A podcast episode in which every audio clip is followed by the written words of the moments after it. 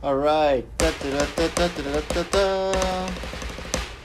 the Sunday Surfing Podcast, where it's this new thing that every Sunday, talking about surfing, what's going on with surfing. The thing is, is a lot is not going on with surfing right now because you know there was supposed to be some contests that were uh, canceled due to COVID, and it's understandable. So let me drink some water. But what I've been really enjoying was the uh, Getting Heated series on the World Surf League website, where Mick Fanning, three-time world champion, and Ross Williams, who's also a pro ex-pro surfer, and he's an I think he's my pretty much my favorite commentator. And he coached John John Florence. So whatever.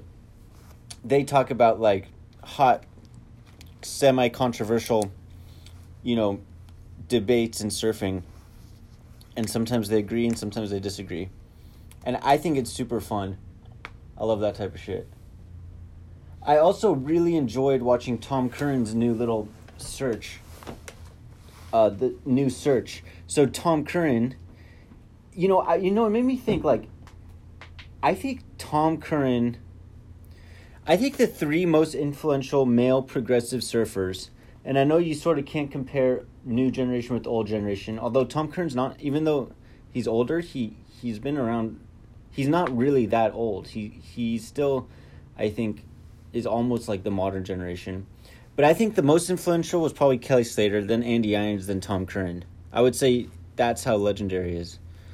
And Tom Curren, that new movie that I thought it was just so funny, like that little bit where he was just like, you know, sometimes I just kind of get bored you know, like you get barreled. I'm old. I don't really need to search anymore. Just get barreled. How many barrels can you get? But you know, he's just such a. The way he he surfs is like he's just so part of the, of surfing. You know, like you could tell like the wave is like part of him. It's pretty beautiful.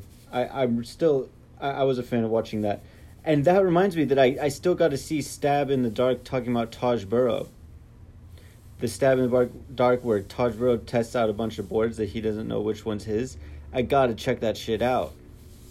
Cause Taj was like my favorite surfer, and that's what Ross and Mick Fanning were talking about Taj Burrow, and the fact that and you know like his elusive title that he never won. But I think the fact that he left such an impact, um, and is almost talked about like the guy that like should have gotten one but didn't. Like that in itself is pretty damn cool because it's the impact that really matters, right? But anyways, in for my own surfing, I haven't been really surfing this last week, but two weeks ago we had really good waves. I had a really fun day at Ventura Point. The surf report said it was like ten foot, and I had some really really fun waves, and I took my step up out for the first time in two years, baby, and in that session like, Ventura Point is such a nice spot because it's like kind of gentle.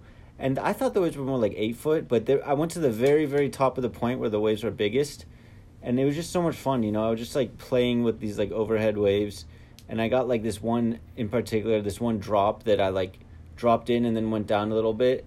But the drop was fun because it was kind of a late drop, and I felt like it just felt cool. It just felt really cool. I didn't get barreled or anything, although maybe that that wave might have had a barrel if I read it better but uh man i just been once i get more stable i'm gonna go surfing. But I, I think that's sort of it you know? I'm just thinking about that and i'm and you know I, I i've just been loving watching reruns of surfing you know? It doesn't get old. But yeah i think that's good for now. So a quick episode today. Maybe next week hopefully i'll have more to say. But i think that's good for now. So i'll talk to you all later it's 420. It's been 425, 4 minutes 25 seconds, and keep shredding.